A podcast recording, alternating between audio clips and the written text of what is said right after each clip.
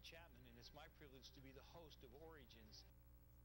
It is a forum where we take the evidence of science and we use it to validate the truth of creation. What we believe about where we came from has a great deal to do with how we live our lives. I think you're going to find this show to be very interesting. It just may change the way you look at everything, so be sure you join us this week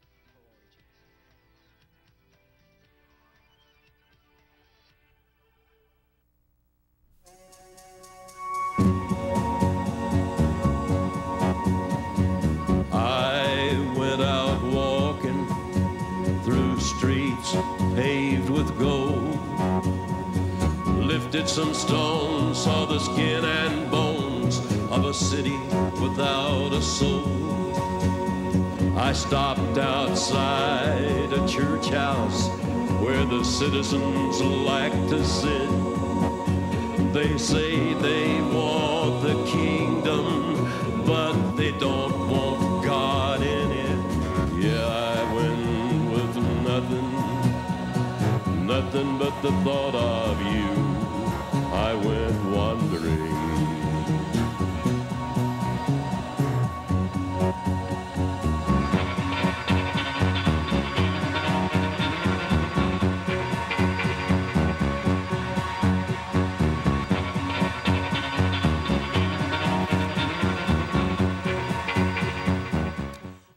Live from the Mecca of Mormonism, Salt Lake City, Utah. This is Heart of the Matter, where Mormonism meets biblical Christianity face to face. I'm Sean McCraney, your host. If you have family or friends who cannot watch the show live here on television, they can go to www.hotm.tv and watch streaming video from anywhere in the world. Give them a call, tell them to tune in. Of course, they can also go to hotm.tv and watch past shows. That's one of the websites we offer for you to be able to utilize the past 140 some odd, almost 150 shows, hour long live call in shows that we've done. Remember, our ministry has three websites for your benefit. We also have www.bornagainmormon.com. There you can find out uh, what the history of our ministry is, offers for the book, lays forth what uh, it means to us to be a born again Mormon. And then you can also go to uh, www.calvarycampus.com. And uh, there, that talks about the Bible studies that occur on the three major college universities here in Utah every Sunday. And uh, that's part of our ministry as well. By the way, you can download or listen to the audio version of every sermon we do at that Calvary campus by going to that same website. All right, this Friday night, uh, our annual Christmas open house right here in the studio from 7 to 9 p.m. That's December 5th. This coming Friday from 7 to 9 p.m. Join us for food and fun and friends and give us a chance to thank you for your viewership face to face. We hope to see you here. We've had a whole lot of people request information about the video clip we showed a few weeks back on our show, Religion or Jesus and it was the one where the uh, a black preacher uh, gave his sermon and they superimposed uh, images and music over it. And we bought that clip, the right to use that clip, and you can get it at Ignite Ministries, igniteministries.com. Uh, you can also go and watch the Jesus, the uh, Religion or Jesus show, and you can see it there. You can also go to YouTube and type in uh, My King, and you can find it there. Jay wrote some interesting stuff on LDS Chutzpah. Uh, he brought this material to our attention. For instance, Jay wants to know why the LDS Church excommunicated Chad Hardy, the guy who put that Return Missionaries calendar together but it seemingly uh, fully supports Stephenie Meyer, who authored a book about a blood sucking romance called Twilight. Uh, I want to know why the LDS are just flocking to see that movie. They had a thing on the news about it, just flocking to see Twilight. Uh, all about this blood sucking vampire, but they won't see Passion of the Christ. It's just absolutely amazing to me that this stuff goes on. Please call and tell us if you're LDS why that is, why you want to go see Twilight about a vampire, and uh, you refuse to see Passion of the Christ. Jay also pointed out that there was a there is a ban on tattoos at BYU, but their best basketball player a few years back had them and they let him play and attend BYU. They just airbrushed the tattoos out in his campus photographs and in the yearbook. It's all about image, image, image, more on LDS Chutzpah there. Speaking of image control, in response to our Word of Wisdom shows a few weeks back, Mark called in and gave us some interesting information that, that comes from History of the Church, LDS Church, Volume 6. In answer to people who said that Joseph Smith did not bring wine, History of the Church, Volume 7 reads that Joseph, quote, Joseph and Emma passed around the bowl of wine to others. I don't make this stuff up. We had people call and say Joseph would never have broken the word of wisdom. Absolutely did. Uh, speaking of wine, our researcher Rich took the time to take a close look at Marriott, Marriott Hotel's website and found the following phrases that the Marriott Corporation uses to get people to want to stay at their hotels. Minutes to the wineries is one. Adjacent to casinos, on site casino, mini bars in every room, and the Aruba property, the Aruba Marriott property, uh, the hotelier advertises an, an adults indulgences package. now, can someone find out if Marriott Hotels is also willing to provide their guests with uh, gay porn as well? It would be interesting. Now, why would you say that's interesting? Why are you pushing this point, Mr. McCraney? Faithful viewer AAA out of Northern California and a very dedicated Latter day Saint at the same time wrote to me and reminded me that Bill Marriott is currently a member of the LDS Quorum of the 70 and part of an area presidency. Now, this office of the LDS that they call the 70 is supposedly taken from the Bible, and it's in reference to when Jesus gathered 70 men, not, not outside of the 12 apostles who he taught, but he took 70 men and he had them go out and teach and prepare kind of the way for him coming to new towns and stuff. And they went out two by two. So, claiming to be the restored church, Mormonism claims to have a group of men called the 70. And although there are a number of quorums of the 70 in the hierarchy of Mormonism, uh, these are the guys who kind of are referred to as the brethren. The 70 and the quorum of the 12 apostles and the first presidency. This is what is collectively known in the Mormon church as the brethren. Well, Bill Marriott is one of the 70 who takes his name after the select group of men that Jesus chose to go out and represent his gospel.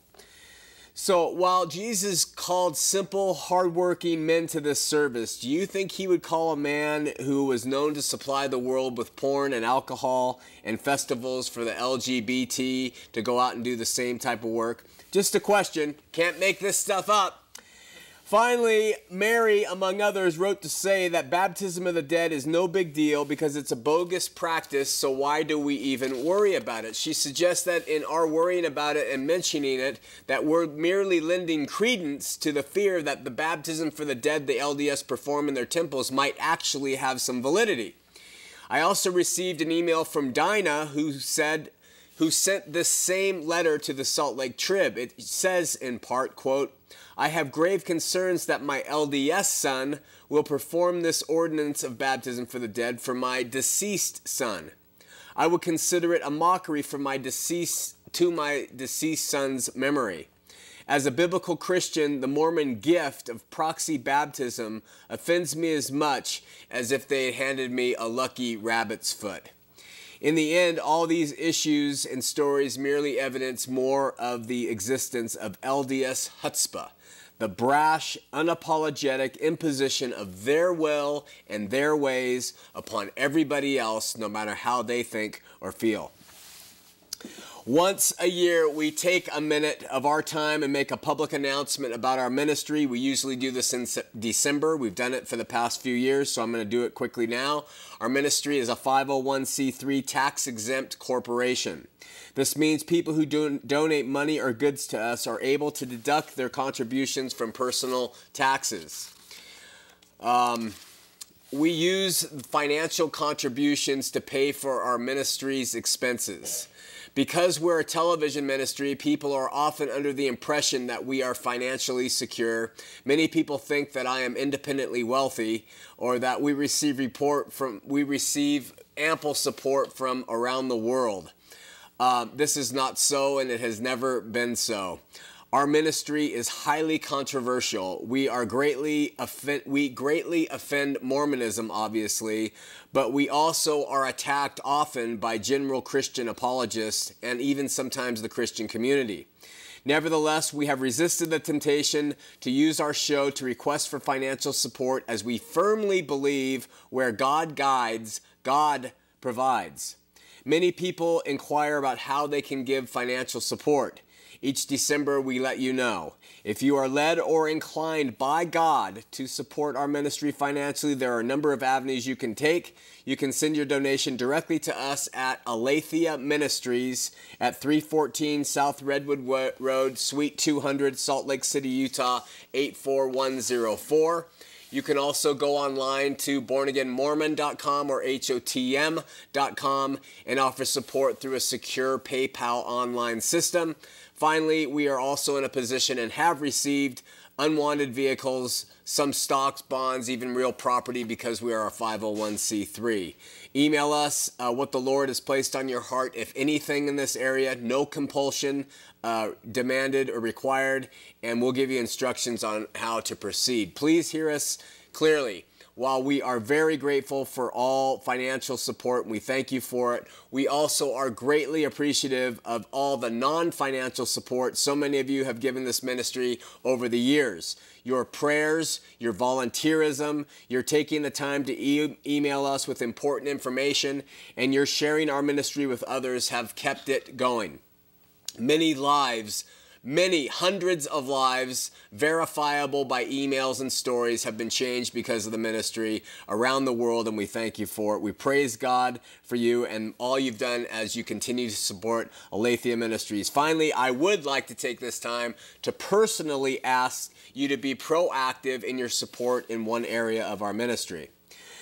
If you watch and enjoy the programs and you attend a Christian church on a regular basis, we would like to ask you to please take the time to introduce our ministry to your pastor and or church board as a means to have us make a visit to your respective congregation to speak.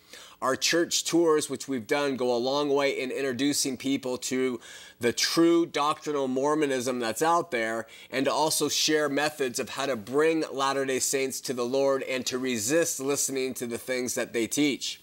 Your bridging the gap between our ministry and your respective church is a win win proposition for all involved. So please, we are actually, in fact, asking you to take a minute and if so inclined, speak with your pastor or your church leader about us coming out wherever you may be located and just have them email us so they can email us at sean at hotm.tv. And with this, let's have a word of prayer.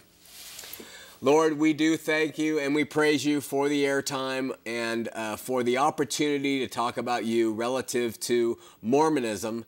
And uh, we pray that you will be with our audience here, our uh, audience, viewing audience, wherever they may be, our volunteers, the people who are operating the equipment here in studio, and that I will say the things that you want me to. In Jesus' name, amen.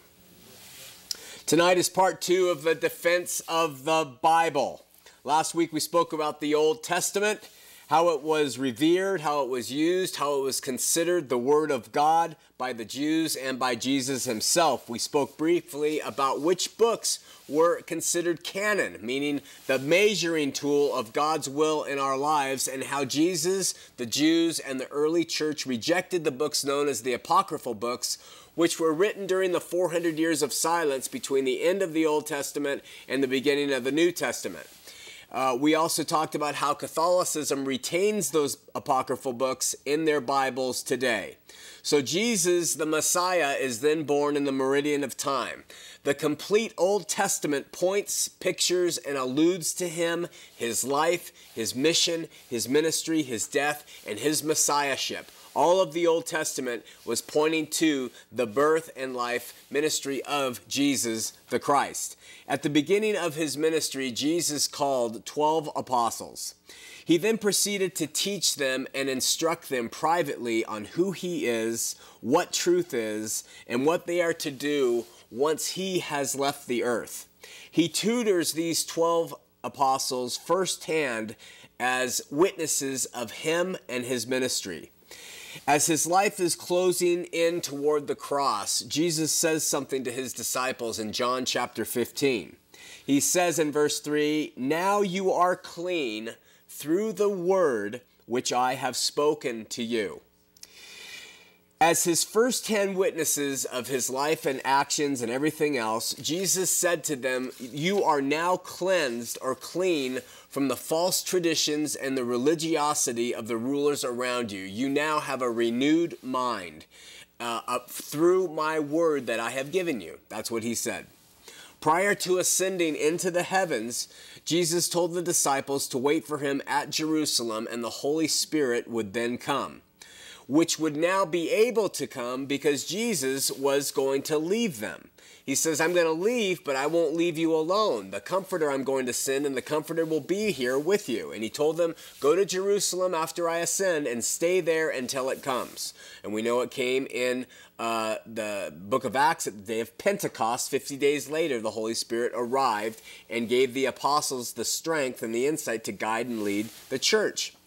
Luke tells us that he says, Luke is the author of Acts. He writes in Acts 1 1, Truly I made the, this first report, speaking of his Gospel of Luke, as to all things that Jesus began to do and teach until the day he was taken up giving directions to those apostles whom he chose, commanding them not to depart from Jerusalem, but to wait the promise of the Father, but to await, excuse me, the promise of the Father, which you heard from me.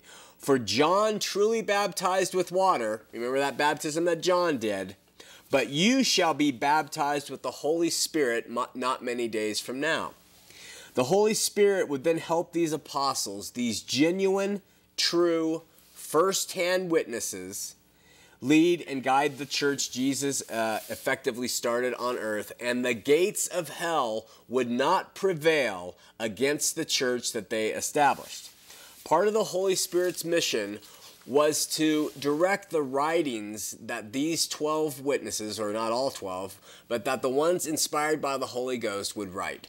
The Holy Spirit was going to motivate them and get them to write by His power things that were going to be part of the Old Testament canon, now called the New. Paul claimed that his teachings were from the inspiration of God. If you have a notepad or you can watch the show again, that's in 1 Corinthians 4:16, 1 Corinthians 14:37, 1 Thessalonians 2:13. John claimed the same for the book of Revelation in Revelation 1:2. Paul said that his writings were intended to be read in the churches, just like scripture was read to the Jews, just like their authorized word of God. He says that in Colossians 4:16, 1 Thessalonians 5:27, 2 Thessalonians 2:15. Peter said that he wrote that the things he had written would remain after his departure. He says that in 2 Peter 1:15 and 2 Peter 3 1 through 2. Paul quoted the phrase that the servant is worthy of his hire in 1 Timothy 5:18.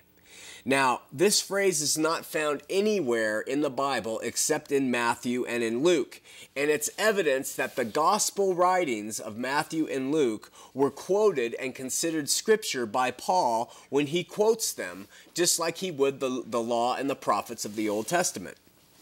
Peter even defines Paul's letters as scripture in 2 Peter 3 15, 16. So even the apostles amongst themselves are, are saying that uh, Peter was saying Paul's writings, Paul's letters are scripture. And he says that, and I gave you the reference. Again, like we asked last week, why did Jesus go to the trouble of calling his personal witnesses, training them, cleansing them through his word, having them wait in Jerusalem for the power of the Holy Spirit, have them write by the power and influence of this Holy Spirit, only to have the validity of these words be challenged by Mormonism and Jehovah's Witnesses and Christian day uh, Christian scientists and I almost said Christian day scientists and. Uh, and Scientologists and all the different ists and isms that will take the word of God and say it's not reliable. Why does Jesus have go through all this trouble to do this? You know why. He did it because it's right.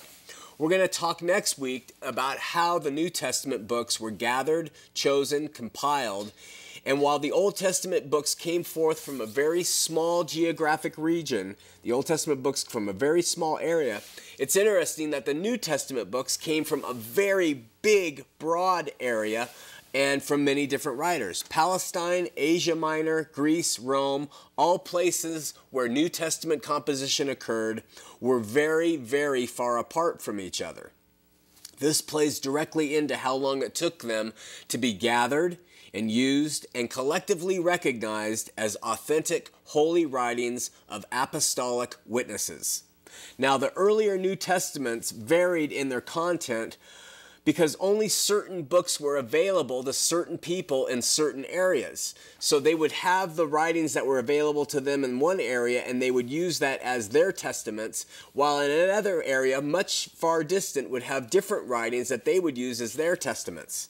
So while in one location like Palestine, it was it might be reasonable to expect that they would have a copy of Matthew and James and Hebrews. Churches in other places like Crete might only have had the book of Titus or the book of Romans. There were no trains, planes, and automobiles. There were no faxes. There were no delivery companies like UPS or FedEx to get these individual letters and inspirations recopied and delivered out to the people. Now, some people are somehow under the false impression that God operates like a thoroughly nasty business concern, like he's an efficiency expert, you know, totally lacking in human passion and using human art and human flexibility, but instead focusing on perfect production every single time and like it's like people expect that the new testament came about by god having it all written at one sitting and then given to everybody and everybody had access to it. God has never worked that way. He works through us to have his will be made known. And isn't this the way the new testament isn't the way it came forward a beautiful example of a wonderful and diverse god that he operates this way faithfully patiently persistently over great spans of time and through many different peoples from many varied and far off places, all writing under the influence of the Holy Spirit and all coming together in one cohesive whole in the end. That is a testimony to me of a true and living God. Well, as a result of time and distances, the books that actually belong in the New Testament were gathered over time and they were sorted and they were sifted out from among others. Some of those books were of great value and had a true apostolic authorship imprint upon them. They knew it came from this uh, writer, Peter or Paul or John. They knew it did. And then others they were kind of questioning, they weren't so sure one of the first considerations that they would use is kind of like a funnel to see if a book should be included in the New Testament was does it have the apostolic stamp of a first-hand witness of Jesus? So I'm going to introduce that one to you tonight, and I want you to just imagine that there's a funnel, okay? And here's the funnel, and then you have the spout down here. And it's a screening, and, and what they do is they take all the books that were written and available through this giant Roman Empire and maybe even elsewhere, and they throw them in. And the first thing that gets through the top layer of the funnel, the first filter of the funnel is does it have the imprint of an apostolic writer, a true witness of Christ. And the books that don't, they don't go past that thresh. They don't go past the screen. The books that do, they move down. So I'm going to start introducing to you how they sorted through the different writings to finally come out through the end of the funnel with those that truly belong in the New Testament. This determining if it has the apostolic stamp was not an easy or quick thing to do, but ultimately it was accomplished. We do know from letters of early Christian believers that they that there were many writings considered to be apostolic in origin, of being trustworthy and of being inspired. Clement of Rome in AD 95 either refers to or quotes from Matthew, Luke, Romans, 1st and 2nd Corinthians, Hebrews, 1st Timothy, and 1st Peter. About 110 AD, Polycarp quotes Philippians, nine of Paul's epistles, and from 1 Peter as well. Ignatius, Papias, the shepherd of Hermas, and the epistle of Barnabas all verify the apostolic writings as existing and authoritative during their time. A guy named Tatian around 160 AD wrote a book called Diatessaron. I hope I pronounced that right, Robert, which actually served as harmony of the four gospels, showing that four and only four gospels were recognized among the early church uh, fathers and leaders as being authoritative. Justin Martyr called the four gospels and memoirs, he called them the memoirs of the apostles and said that they were read in conjunction in the churches with the writings of the prophets. So we can begin to see a distinction. The memoirs of the apostles, the four gospels, read in the churches with the writings of the prophets, the law and the prophets of the Old Testament. It's interesting that these early church believers frequently refer to the various churches, churches all around the land, which had different names and all certainly shared in unique approaches to life and living as a Christian. It's interesting that they would refer to churches with so many different names, and yet Mormonism today mocks the idea that there's so many different churches and they all have so many different names. There needs to be one church with one name. Of course, we know where that comes from. Even as heretics like Marcion and Basilides verify the same apostolic writings, they were heretics, but in their writings, they also verified the existence of the books that we have in the New Testament. Irenaeus, who was a pupil of Polycarp, one of the earliest believers, called these New Testament writings Scripture. Interesting, lot, interestingly enough, the New Testament writings were known as the Gospel and the Apostles, while the Old Testament was still called the Law and the Prophets. So you begin to see how things start coming together, and all the writings of the apostles were being done there. Now, the question may come up well, what did those people do who didn't have the Bible? Uh, I mean, you guys say the Bible is so important as a Christian. What did all those people do during those first several hundred years when the Bible hadn't been put together? What did they do? Well, they did a couple of things. One, God provided the Holy Spirit in abundance there to lead and guide them. Two, they got into a lot of trouble without the written word. That's why we have the early church fathers, many of them saying and writing and even doing many things that were not part of the church. They were outside of biblical authority. And when you start, and God brought that back together when He brought His word fully to us. But until that time, if they weren't relying on that, that abundance of the Holy Spirit, then we did see problems begin to creep up, and some of them even stayed. Along comes Origen. Origen is one of the guys who did so much, and he also did so much, a lot of bad stuff because he started bringing in his own thoughts, but he tried.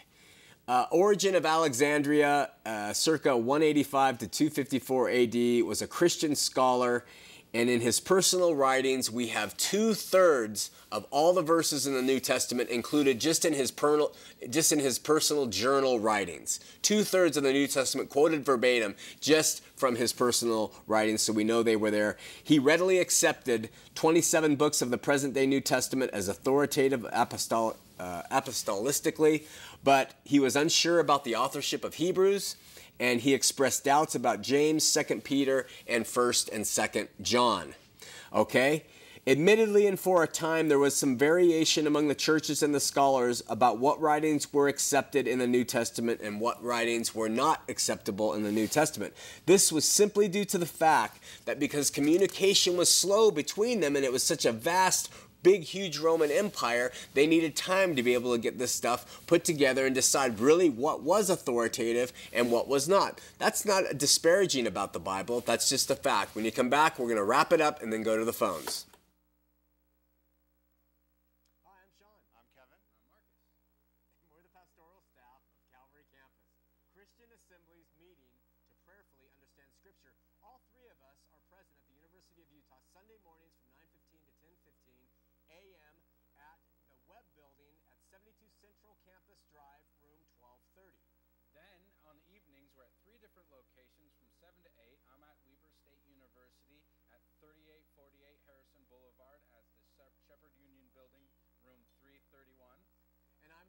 Nutrition and Science Building at Utah State in Logan, room 202, also known as the Aggie Ice Cream Building, 725 North, 1200 East. And I remain at the University of Utah at the same location. Hi, welcome back. So we have the expanse of the Roman Empire. It's giant.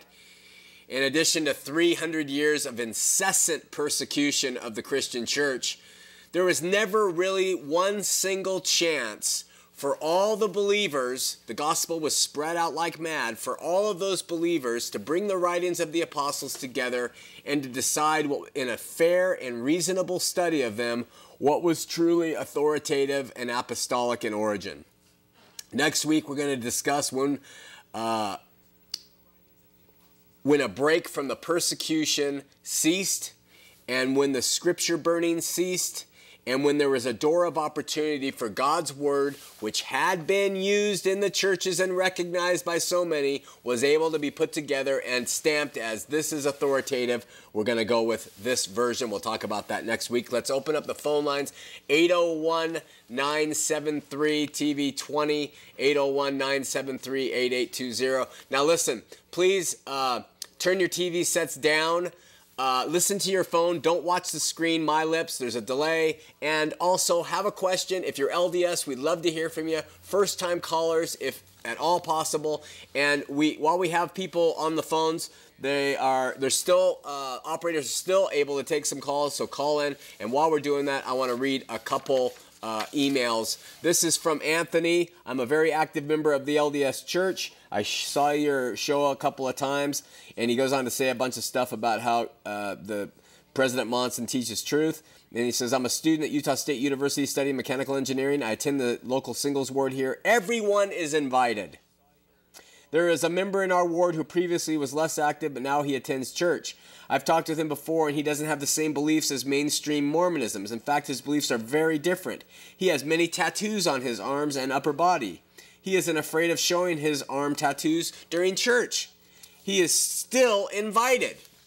I'm not afraid to sit next to him, he says. Also, he has made good friends with some girls in the ward who are returned missionaries who have very different values from each other. He has never felt unwelcomed among us. I haven't attended institute, and he says, but they never pressure me. My point of all this is to express that it is not the doctrine of the church that causes these things to happen that I'm complaining about.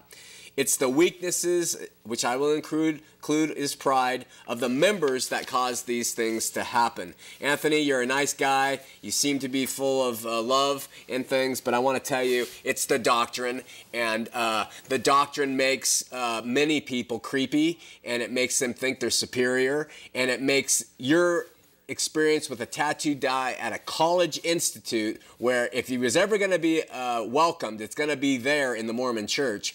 But have him go to that, have him go to a, a, home ward with those same tattoos one Sunday and see how that goes over. Have him show up at the temple and see if he can get, uh, you know, a recommend or something with that same type of attitude, not agreeing with Mormonism. You know, you paint a picture that seems so, you know, this is your experience and this is how you see it happening, but in reality, it is just not the, the way it goes. The way it goes is they're exclusive, they're elitist, they are uh, our way or the highway in every single thing you do, and it's all a result of their doctrine, which they never change, ever. Okay?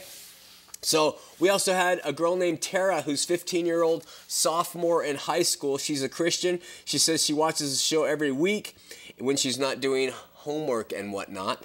And uh, she says she's not Mormon. She's lived in Ogden where the population is high and life is rough. Kids have stopped being my friend because I'm not Mormon, and kids have tried to convert me to Mormonism. A lot of times I'm left out and singled out and very much judged. I just wanted to let you know that your show helps me every week to remember who I am. Thank you for helping me and my family realize the wrongness of Mormonism, and goes on to say some other things. So, Tara, we congratulate you. You're a true warrior out there living in this state at a time of your life when you really, when friends are so important and must get lonely, but the Lord is with you. You keep praying to Him, and thanks for writing us and talking to us about it. Uh, we have a bunch of other emails I'll get to if we can. We're going to go to Brittany and Holiday on line two. Brittany, you're on Heart of the Matter. Hi, Sean. Hi. Hi, I just wanted to call and say I love your television show. Thank you. Welcome. And also, my friend is moving to St. George. I was wondering, does TV20 come in there? Uh, you know what? We have to. Uh, we're working on getting some connections with St. George, but our signal doesn't go down there. But in time, with prayers like yours, maybe we'll be able to do it. Okay, awesome. Hey, thank. and, Yes. sorry, one more question. Yes. um, on the commercial that you played for the break, who's the guy on your left? Uh, what? Am I in the commercial? Yeah, he's on your left. the guy on my left, that's uh, that's Marcus Maher, a handsome debonair young man who uh, who is a uh, associate pastor uh, here in the whole ministry. Why you think he's kind of cute? A little bit. Yes, Marcus. Marcus, finally, all these years in Utah, one person finds he's cute. No, I'm kidding. All right, we'll pass that on to him. okay, one last question. Sorry, what size T-shirt do you wear?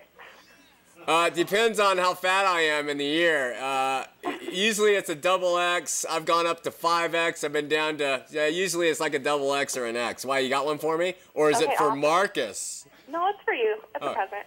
Awesome. Thanks for calling. Thank you, Sean. Bye. Bye. All right, we are going to Jim in American Fork. Jim, you're on Heart of the Matter. Hello, Hi, Jim. this is Sean. It is. Yeah, this is uh, Jim in American Fork. Um, uh, my wife and I met you down at Jim's Family Restaurant in American Fork on the last pasture in the pub. Awesome. And I wanted to thank you so much for the uh, abandoned ship. That, that is fantastic. Awesome. So, did you abandon ship? Uh, I had done it uh, before I talked to you uh, down there about it. Oh, were you the one who uh, gave me the idea that it needs to happen? Yes. Oh, excellent. Yeah, I remember you. Yeah, Jim. Jim is the one. I think we mentioned the the show after I met Jim that I had always been of the opinion. Ah, so what? You know, stay on the rolls. It doesn't really matter. But Jim opened my eyes to it, and I think it's been a great success. We usually get at least one, sometimes five emails a week of people who have who have abandoned ship. Jim. I, I think it's fantastic. I really appreciated that. Oh, Uh, what I was calling about is one of the things about the Bible. In the New Testament, it's written in Greek. uh huh. And Alexander the Great took the five city states and created one, one country, one nation. Okay. And he also created the Koine uh, Greek. Mm-hmm. And that Greek carried all through the, the known world of the time. If it had been written in some other language, it wouldn't have spread the way it did. Oh, But it is also so precise. Uh, one of the things that the Mormons use is that the, Jesus went down and preached to the uh, to uh, those in the spirit prison. yeah. The the word in Greek is never used for people, spirits to the spirits in prison. That word never applies to people, Hmm. and that shows why that isn't even uh, a possibility. This was the fallen angels from the time of Noah. Hmm. That Jesus went down, and the word wasn't preached; it was uh, proclaimed. Excellent. Great insights. I really appreciate that. All right. Keep keep bringing them, Jim. Thank you. Okay. Okay, bye bye. We're going to Yvonne in Layton. Yvonne, you're on Heart of the Matter. Hi, Sean. Hi, Yvonne. Hey, listen, I uh, dropped out. Of, I abandoned ship about a year and a half ago. I only went to church about three years, and I kept wondering what was the matter with me Yeah. that um, I wasn't getting the answer. Well, nothing was matter with me. I got my answer. It was no. Right. Uh, I recently went to church with some family, um, and while I was there, they sang "Hie to Kolob," and it said "Hie to Kolob, where the gods began, uppercase G, plural. Wow. And I was wondering if you could possibly explain to me what, where, or what in in or out of this world Kolob is. Well, um, I thought for a second you were going to ask me if I could sing if I could hie to Kolob, and I, I can't remember this. No, uh, you know, it, it, it, this is strange because most people believe, and I could be wrong here, most people believe that Kolob is the place where God lives, that Joseph Smith said is the place where God lives. But actually, I believe that it's actually, Joseph Smith said, it's the planet closest to where God lives, lives and he named it Kolob. So, um, you know, it, it just cracks me up actually, and I can't believe that there are adult people sitting there singing. If we could climb up, if we could fly to Kolob, I mean, it just blows my mind. What did you think when you were singing it or when you were reading it? I, I really couldn't believe it. I know it's amazing. It's just amazing. And yet, until you step back and you look at it from the outside, like Einstein says, you know, if you're part of the problem, you're never going to see it. It's only when you step back outside of it and look at it that you can realize that it's a problem. I mean, that's when Hie to Kolob becomes absurd. I'm sorry if I'm picking on you, Latter day Saints, but I know that there are so many of you sitting there agreeing with me. You know? Well, this is uppercase G, plural. Talking about gods. So that means more than one God. Oh, yeah. They absolutely are polytheistic. They are in the heart of hearts. And the only time that they are not is when they are publicly speaking, like Bob Millet uh, uh, from BYU, on the uh, official doctrine of the church is not gods. We believe it's bull. They believe in gods. They believe they're going to become a god. It's even in their hymn book, gods. Mingling with gods, Joseph plans for his brethren. They are polytheistic all the way through. Oh, wow. Great comment, though. Thank you for the call. Okay, and thank you. Okay, Yvonne, bye. We're going to David in Salt Lake City. I think uh, David, David in Salt Lake City. David, you're on the air. Hello. Hello, David. You're on the air. Oh, you startled me. How are you doing, Sean? I'm doing well. How are you? I'm doing well. Um, I just wanted to say I like your show. Uh, I've been on the air before. Yes. Uh, I noticed you have a bad religion shirt on. yeah. Is that what that is? Yes, it is. Are they against Jesus? I don't know if I should listen to them or. They're I uh they're against all bad religion. So am I. And they interpret anything that is uh, not true as bad religion, whether it be government, religion, anything. And uh, they're highly controversial. And yeah, I'm sure there are atheists uh, in their band membership. Uh, I like uh, some of the music. I'm a fan of what they represent relative to religion. And I think that the title of the band really is perfect for the show. That we talk Yeah. we talk about bad religion all the time. You should change the name of your show to Bad Religion, maybe. Good idea, but I think we'd have a we'd have a copyright problem. Oh, I'm sure you could talk to him. Yeah. Uh, another question that I had was, uh, are you concerned that the president doesn't have uh, faith in God? Do you think that is going to affect us for the negative in any way? Are you talking about uh, the President Obama? Uh, yes, the president. President elect? Yeah. Uh, I'm not going to uh, speak about Obama uh, directly because I get in trouble. Uh, I've mentioned this before. I get in trouble when I talk Oh, about. I'm sorry. But let me tell you this I really don't care. And I know that everybody else does, and I know Christians, this is one reason Christians get mad. You know what? God is in charge. I put my faith and trust in Him. And Obama's in office for a reason. And if he leads us down to uh, bloody rivers or he exalts us to great economic power, I don't care either way. Yeah, either way, it's cool. Yeah, my, my God is Jesus, and whatever happens here, so be it. Anything Yeah. else? Anything else, David? Um, I had some friends that were recently married in the temple, That's very unusual. Yes.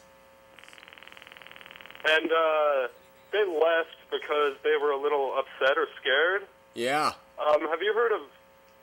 They wouldn't really tell me anything because they take an oath or something. Yeah. But do you have any idea? Oh, I have a lot of ideas. Uh, I went through there myself, but I went through at a time when you actually showed how your life was going to be taken if you revealed the secrets that you took. And so it was a lot scarier when I went through. This is a wimpish Mormon generation that's leaving now. They're, they've taken away all the scary stuff. No, there is stuff in there that is just disturbing. And it really is what defines it as the C word, the cult, which we don't use very often here. But it's really Yeah. what makes it cultic. Is there anything about uh, aliens or Satan in there? Uh, Satan's in there, yeah. Satan's in their film, and he does a lot of talking to the audience, and uh, and Satan does? Satan does, yeah. He talks to the audience. Uh, they watch a film. You're in there, and you're watching a film, and Satan talks to you. And and in the past, there may be many LDS who don't remember this, but when I was going through, uh, Satan was a buddy with a Protestant minister, and Satan employed the Protestant minister to mislead everybody. So you know the emails I The get. minister met Satan? Yeah, the, the minister and Satan are like buddies in the movie, you know, and they're, they're- Oh, in the movie. I'm sorry. yeah, yeah, not in not in scripture or anything. All right, man. Hey, thanks for the call. Yeah. God bless you. God bless, Sean. Bye bye. Bye. That was an interesting call. We got Wayne, Salt Lake City, first time caller. Wayne, you're on Heart of the Matter. Yes, Sean. Hello, Wayne. How are you doing? I'm doing well. How are you? Very well. Excellent. Question. Yes. I have been told that Christ was the last of the biblical prophets. And people can prophesy after that, but they're not on biblical basis. That when the temple, the veil in the temple was rent, that that was the end of the prophets. Is that true? And if so, where can I prove it biblically? Uh, biblically, Jesus is referred to as a prophet in a few places. I don't have the references with me. Uh, probably more to the point would be when Jesus said all the law was fulfilled in uh, John, all the law and the prophets was fulfilled in John. Uh, speaking of the Baptist, Okay. uh, uh, but there are references that call Jesus the pro- uh, a prophet. And uh, since he died and said it is finished, I think we're talking about that that that office being closed up completely. Even maybe even more specifically, and I'm shady on this. Someone else can call and correct me. But you know, the heavens were silent uh, after Malachi and the intertestamentary period of 400 years. And after that, um, it's because of the birth of Christ and the Spirit that came and the opening up of, uh, of uh, prophecy. But it is all prophecy that is fulfilled within the apostolic uh, writings. There's nothing extra biblical in the prophecies if somebody's been blessed with the gift of prophecy. So uh, there is a difference between the office of prophet, the, which the LDS try to claim they still maintain because God talked to Moses and he would talk to us the same way, and it's just not true. And all you got to do is read Hebrews 1 1 if you're talking to somebody and it talks about how God in the past talked to uh, uh, people through the prophets, but today he speaks to us through his son. Another thing you might bring up to somebody talking about that is why on earth do you need a prophet when the Holy Spirit came uh, at the day of Pentecost and fills the heart of regenerated believers? There's no need for it. Where before the Holy Spirit uh, wasn't here permanently living in the hearts of believers because of sin.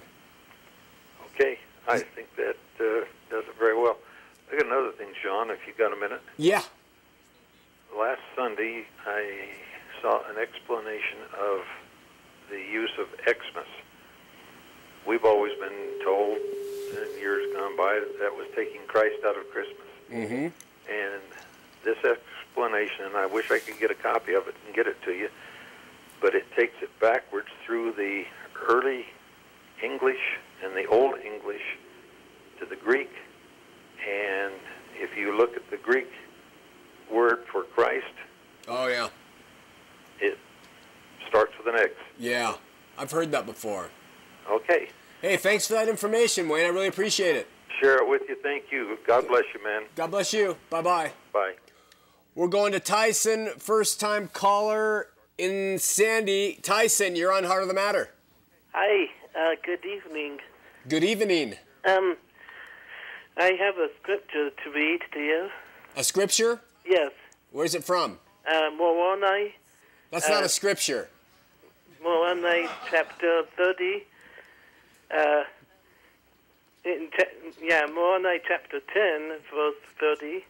Tyson? And, it's, and again, I would exhort you that ye would come unto Christ and lay hold upon every good gift, and touch not the evil gift, nor the unclean thing. And I think that scripture is saying that scripture is saying that um, um, Christ is real and he uh, he lives, and uh, um, it's saying that um, we should all come unto Christ Yeah. and um, and be Christ-like and Tyson? Tyson? The Book of Mormon, Joseph Smith came from a Christian family and he authored a book that attempted to be as Christian as he could make it in a different uh, cultural setting. The book may say things and talk about Jesus and Christ and, and amidst all of its difficulties and problems. But the problem is, is when a Mormon says, "Come unto Christ," what does that mean, Tyson? What exactly does that mean in its fullness? And what it means is not the way a Christian would say, "Come unto Christ," which is by faith and faith alone that Jesus Christ comes and He saves us. He is the Savior.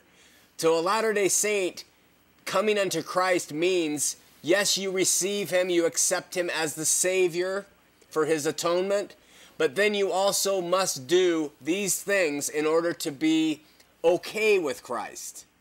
Those things that are added on have nothing to do with biblical Christianity, Tyson. So you've called the show and you've read me one verse from a book and you called it scripture and it speaks about Jesus and you think that that is evidence that Mormonism is on the right track. You can read about Jesus in the Quran too. You can read about Jesus in in the uh, Urantia book. You can so it because he's mentioned doesn't make it Christian. You understand? Jesus talked a lot about counterfeits. He talked a lot a lot about people coming in his name and a lot about people who had said that they are Christ and all the and so we have to be very careful. He wouldn't have warned us about all these counterfeits if they weren't going to be there. And what you're representing to me, my friend, is a counterfeit. Okay. Um, well, I have a um, testimony that uh, Jesus does live, and I do um, too. And I have a testimony that if we are all Christ-like, and if we are like, and if we um, love everyone, then I have a testimony that we will be able to see Christ after we die. And um, I have a testimony that the Church of Jesus Christ of Latter-day Saints is a true church. I know you do, Tyson. And And I pray God's grace will pour out upon you as you uh, walk seeking Him, my friend. And I am not ever one to say who is going to heaven in individuals and who is not. Uh, I love your heart, Tyson, but doctrinally, what the Mormon church teaches is not from the Bible and it's not from Jesus, it's from Joseph. um, we believe in the King James Version of the Bible also. Yeah, you're a very sweet man. I want you to have a good night and a, and a Merry, Merry Christmas, okay? And you too. And uh, I'm going to keep you in your prayers, Thank you so much. in my prayers. Thank you, Tyson. Okay, bye. Bye bye. Okay, we are going to Brian in West Valley. Brian, you're on Heart of the Matter. Brian, Hello? you're on the air, my friend. Oh, okay. I'm kind of behind. Hold on, let me turn down my TV. You're on the air, man. Turn that- Okay. Uh, I was just gonna mention something about baptism, about the fire baptism. Okay. It's not mentioned. Um, uh, sorry, I'm. Are you listening to the TV or are Nope, you I eating got, I Fritos? got it turned down. I'm just trying to catch up with myself.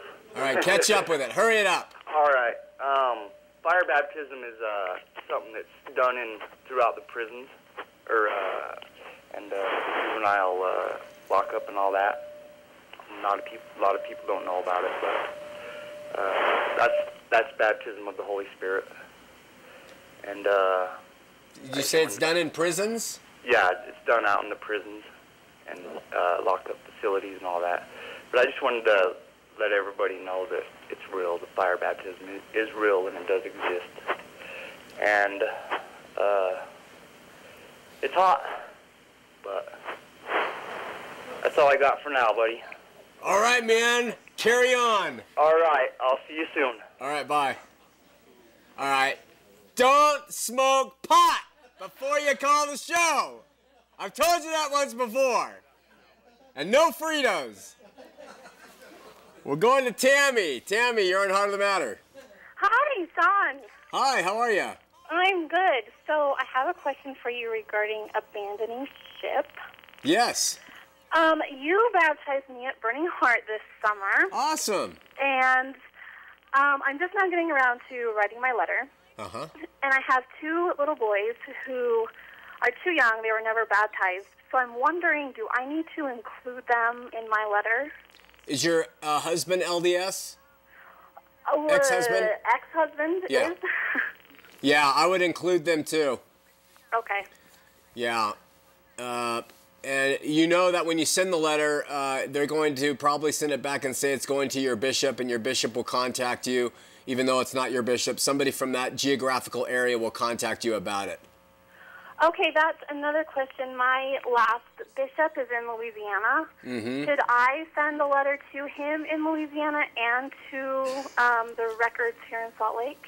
Uh, you probably want to send it to the records just for simplicity's sake, because he's not your bishop in Louisiana anymore. Your bishop is who you, the area you reside in geographically. It's some man out there where you live, and he'll have the letter you send to Salt Lake forwarded to him, and then he'll take care of it. The reason they do that is so that he can be aware of who is a member and who is not, and. Uh, and uh, they can withhold their kindness from you geographically uh, if they're aware that you've left the rolls. I'm kidding about that, but in some cases, I'm not.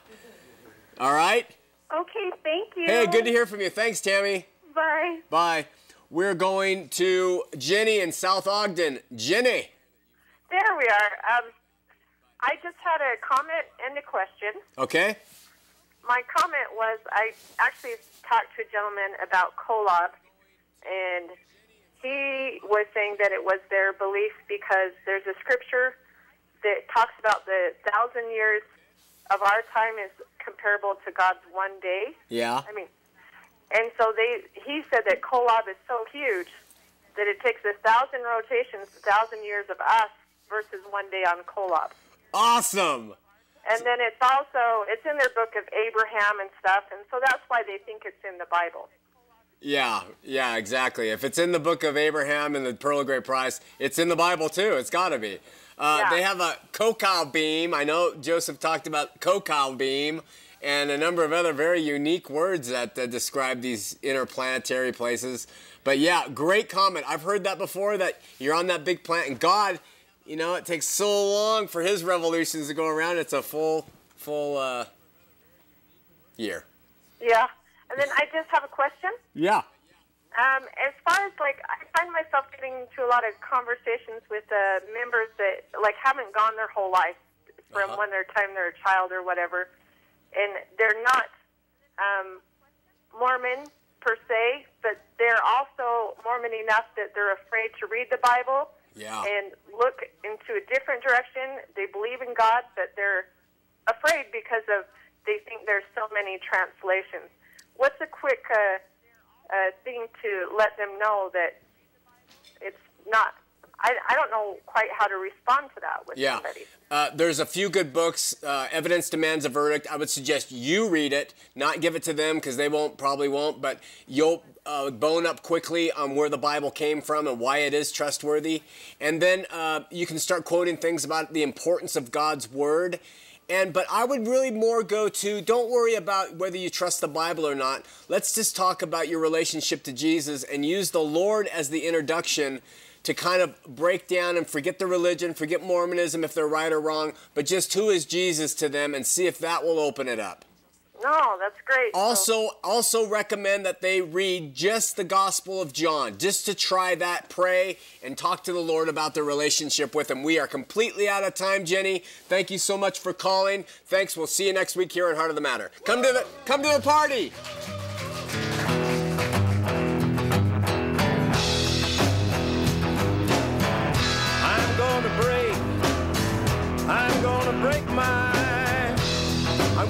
My rusty cage and run.